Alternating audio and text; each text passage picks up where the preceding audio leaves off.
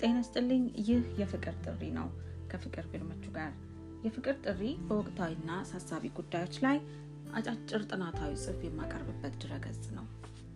ዛሬም በኮሮና ቫይረስ ጉዳይ ኮሮና ቫይረስ አይደለም በሚል አጠር ያለች ጥናት ተኮር ጽሑፍ አቀርብላችኋለሁ። ተከታተሉ። በምድር ላይ እንደ ኮሮና አይነት የሆነ ሌላ ከሰውና ደረሱበት ካለው አቅም በላይ የሆነ ክስተት ሲፈጠር እንደነግጣለን፣ እንሸበራለን።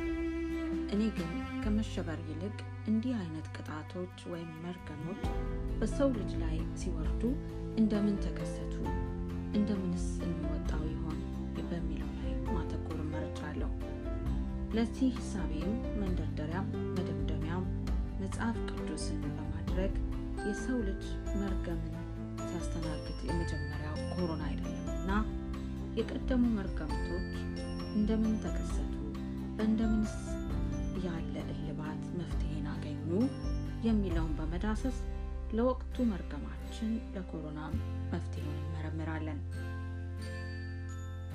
በመጽሐፍ ቅዱስ ከምናስታውሳቸው ታላላቅ መርገሞች መካከል የኖህ ዘመንን የጥፋት ውሃና የሎጥ ዘመንን የሰዶምና ገሞራ የእሳት ዲን መቅለጥ በዋቢነት እናነሳለን። ፈጣሪ አምላክ የሰውን ልጅ በአምሳሉ ሲሰራ በቅድስና ፈጣሪውን በማመስገን እንዲኖር እንጂ በጥፋት ውሃና በእሳት ዲን ሊያቀልጠው ሊያጥለቀልቀው አልነበረም። ታዲያ የሰው ልጅ እንደምን ይህን እውነት አገልብጦ በመርገም ሊመታ ቻለ?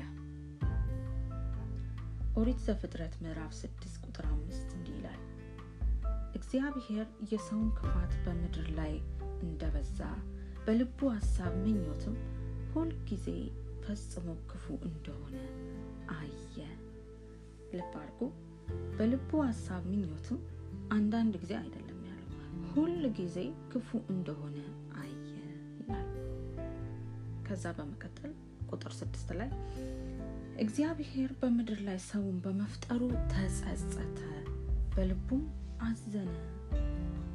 አሁንም ወረድ ብሎ 12 ላይ ከሰዶምና ገሞራ ቅጣት በፊት እንዲህ ይላል እግዚአብሔር ምድርን አየ፣ እነሆም ተበላሸች፣ ስጋን የለበሰ ሁሉ በምድር ላይ መንገዱን አበላሽቶ ነበርና። ከዚህም በኋላ ሰዶምና ገሞራ በእሳት ዲን ቀለጡ። ዘጸአት ምዕራፍ 7 ቁጥር 13 ላይ ደግሞ እግዚአብሔር ሙሴን አለው፣ የፈርዖን ልብ ደነደነ፣ ሕዝቡንም ለመልቀቅ እምቢ አለ። ይህን ካለው በኋላ በፈርዖን እምቢተኝነትና ልበ ደንዳናነት በግብፅ ላይ መዓት መውረድ ጀመረ። ወንዞችም ደም ሆኑ፣ ጓጉንቸሮች ከተማዋን ወረሩ። የበኩር ልጆቻቸውን እስከ ማስቀሰፍ ድረስ የበኩር ልጆቻቸውን እስከ ማስቀሰፍ ድረስ ብዙ ብዙ መዓት በላያቸው ላይ አወረዱ። ጎልተው አብዛኞቻችን በቀላሉ የምናስታውሳቸውን መርገሞች ለመጠቆም ለመንደርደሪያነት ያህል አነሳሁ እንጂ የመጽሐፍ ቅዱስ የኦሪት አብዛኛው ክፍል በግልም ሆነ በህብረት የምናይ በግልም ሆነ በህብረት እንደ ህዝብ የሰው ልጅ ሲያጠፋ ሲቀጣ የምናይበት ክፍል ነው። እኛ ግን ተማርንበት ወይ ይሆናል ጥያቄው። ለማንኛውም የጽሁፉ ዓላማ በአሁኑ ወቅት እያሸበረን ላለው ለኮሮና ቫይረስ መርገም በምድሪቷ ላይ መውረድ የእኛ አስተዋጽኦ አለበት ወይ? ቀደም ብዬ እንደጠቀስኩት ፈጣሪ ከመቅጣቱ በፊት የሰዎችን ሀሳብ አይቷል፣ ፈጽሞ ክፉ ሆነበት። የሰዎችን መንገድ አይቷል፣ መንገዳቸው ተበላሽቶ ምድሪቱን አበላሽቶ አግኝቷል። የሰዎችን ልብ መርምሮ ልባቸው ደንድኖ እምቢተኝነት ነግሶበት አግኝቷል። ከዚህ በኋላ ነው ወደ ቅጣት ወደ መርገም የሚገባው።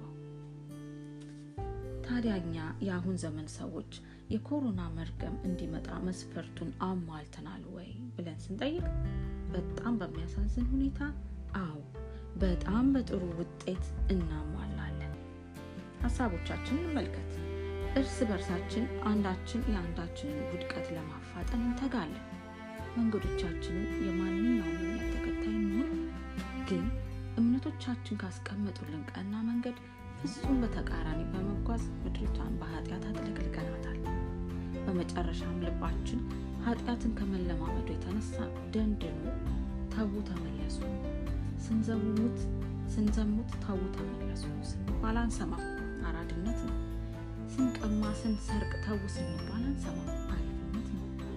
በዘር በየምክንያቱ ስንባላ ተዉ ፍቅር፣ አንድነት ይሻላል ልባችን በትዕቢት ደንድኗል። ታዲያ ከዚህ በላይ መርገም የሚገባው ሕዝብ አለ ወይ? ፈጣሪ በመርገም የመታቸው ሕዝቦችስ ከዚህ በላይ ምን ሰሩ? ይህንን ያደረጉት ፈጣሪ ዳግመኛ ሰውን በጅምላ ላለማጥፋት ቃል ስለገባ እንጂ ስራችን በኖህ ዘመን በሶዶምና ገሞራ ከነበሩ ተናንሶ አይደለም፣ እንደውም ባይብስ። ስለዚህ መርገሙን በላያችን ላይ ራሳችን አመጣ ነው። መመለስስ እንችላለን ወይ? ዘፍጥረት 19 ላይ አብርሃምና እግዚአብሔር ሲነጋገሩ ስለ ጥቂት ጻድቃን፣ ስለ ጥቂት መልካም ሰዎች ሲል ሰውን ከጥፋት እንደሚታደግ ይናገራል። ያደረገውም ይህንኑ ነው። ኖህ መንገዱን ከእግዚአብሔር ጋር በማድረጉ በዘመኑ ከነበረው ጥፋት ለዓለም ሕዝብ ግንድ የሆኑትን ቤተሰቦቹን ለማትረፍ ችሏል። እንዲሁም ሎጥ። ታዲያ እኛንስ የሚታደገን ጻድቅ አለ ወይ ብዬን አልጠይቅም። ግን ፈጣሪ በአዲስ ኪዳን ከሐዋርያቱ ጀምሮ ወደ ምሕረት ወደ ጽድቅ የጠራቸውን ስንመለከት ከኃጢአት ወደ ጽድቅ እንጂ ከጽድቅ ወደ ኃጢአት ሲመጡ አናይም። እናም እኛም አዎ የኃጢአታችን ጽዋ ሞልታ ፈሳለች። ግን ምሕረቱ ከኃጢአታችን በላይ ሞልቶ የሚያጥለቀልቅ ፈጣሪ አለ። ማድረግ ያለብን መጸጸት፣ ቅርታ መጠየቅ። መሸበር ፈጣሪ አለ ብሎ የሚያምን ሰው መገለጥ አይደለም። መጽሐፍ ቅዱስን እያነበበው ወይም ሲነበብ የሰማ በዮሐንስ ራእይ በርካታ አስደንጋጭ ነገሮችን እናነባለን። እነኛ ቀኖችም እንደሚመጡ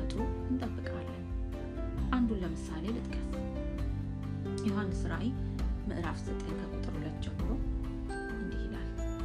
የጥልቁንም ጉድጓድ ከፈተው፣ ጢስም ከታላቅ እቶን እንደሚወጣ ጢስ ሆኖ ከጉድጓዱ ወጣ።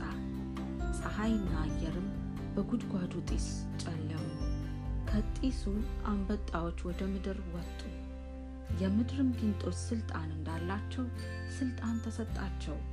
የእግዚአብሔር ማህተም በግንባራቸው ከሌለባቸው በቀር በምድር ያለውን ሳር ቢሆንም ማናቸውንም የለመለመ ነገር ወይም ዛፍ እንዳይጎዱ ተባለላቸው። አምስት ወር ሊሰቃዩአቸው ተሰጧቸው እንጂ ሊገሏቸው አይደለም።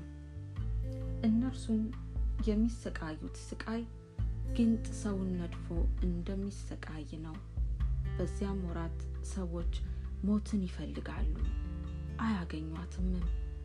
ሊሞቱም ይመኛሉ፣ ሞትም ከእነርሱ ይሸሻል። አንበስ ገበርኩ ነው የሚያስብለው። እንግዲህ አስቡት፣ ኮሮና ይገለናል ብለን ፈርተናል።